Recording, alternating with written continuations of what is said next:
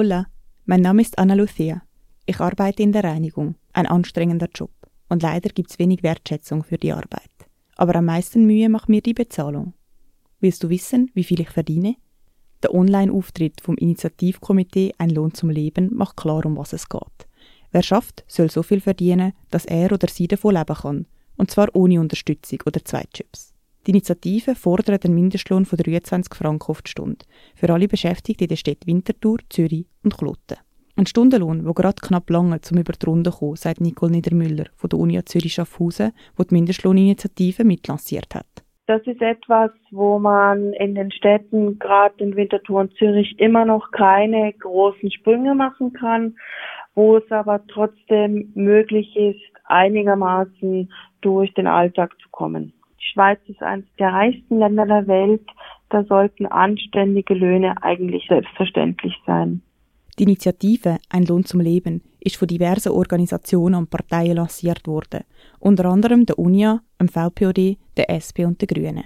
Anders als viele vielleicht annehmen, betrifft Mindestlohninitiative nicht nur die jüngste Altersgruppe. Zwei Drittel der Angestellten mit Tiefstlohn sind älter als 30 und stechen mitten im Berufsleben, sagt Nicole Niedermüller von der Uni Zürich Schaffhausen. Die Initiative unterstützt besonders auch Frauen.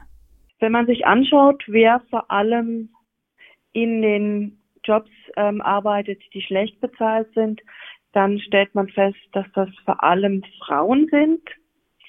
Die Stadt Winterthur geht davon aus, dass rund 3600 Beschäftigte in Winterthur weniger als 23 Franken in der Stunde verdienen.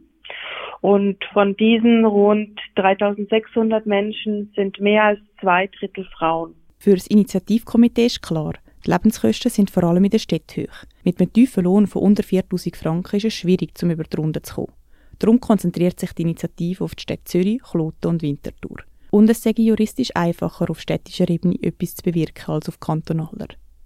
Der Winterthurer Stadtrat hat die Initiative Ein Lohn zum Leben geprüft. Er nimmt das Anliegen vom Mindestlohn auf, unterstützt aber einen Gegenvorschlag, wie der Stadtrat Nicolas Galladay heute an einer Medienkonferenz bekannt gibt. Anstatt der 23 Franken schlägt der Stadtrat einen Mindestlohn von 21 Franken 60 pro Stunde vor und beruft sich dabei auf Berechnungen vom Bundesgericht. Äh, es gibt ein Berechnungsmodell, das hat das Bundesgericht so entschieden, äh, was man nur sehr wenige Punkte berücksichtigen kann. Und das tun die meisten Kantone, die Mindestlohn kennen, tun eigentlich das Berechnungsbeispiel nehmen bei der Festsetzung vom Mindestlohn. Und wir haben das eigentlich auch übernommen, haben die entsprechenden ähm, Berechnungen genommen mit Winterthurer Zahlen, mit aktuellen und sind auf 21 Franken 52 gekommen und haben das auf 21 Franken 60 aufgerundet. Der Gegenvorschlag gibt aber auch den Gesamtarbeitsvertrag Vorrang.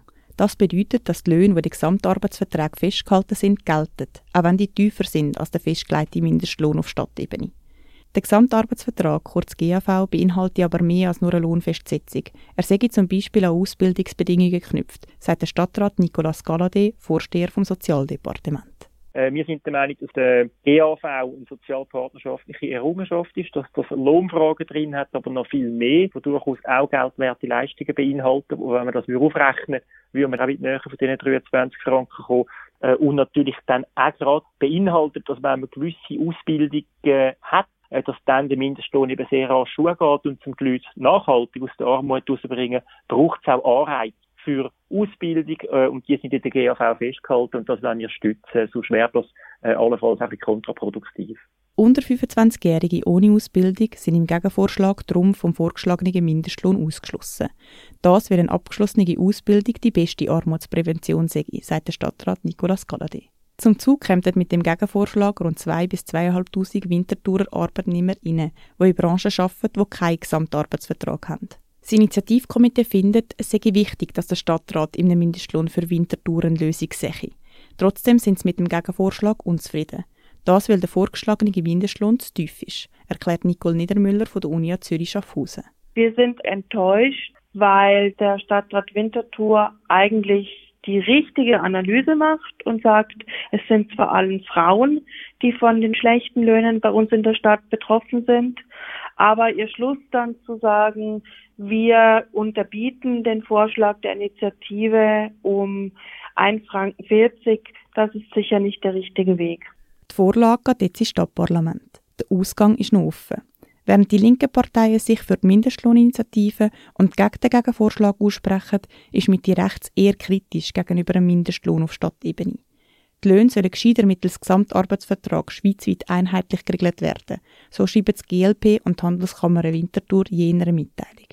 Ob es überhaupt zu einem Mindestlohn in der Stadt Winterthur kommt und welcher Vorschlag sich durchsetzt, wird die Diskussion im Stadtparlament zeigen. Bis spätestens im Mai vom nächsten Jahr wird darüber entschieden. Je nach Entscheid vom Stadtparlament kommt dann die Initiative oder der Gegenvorschlag vor das Volk.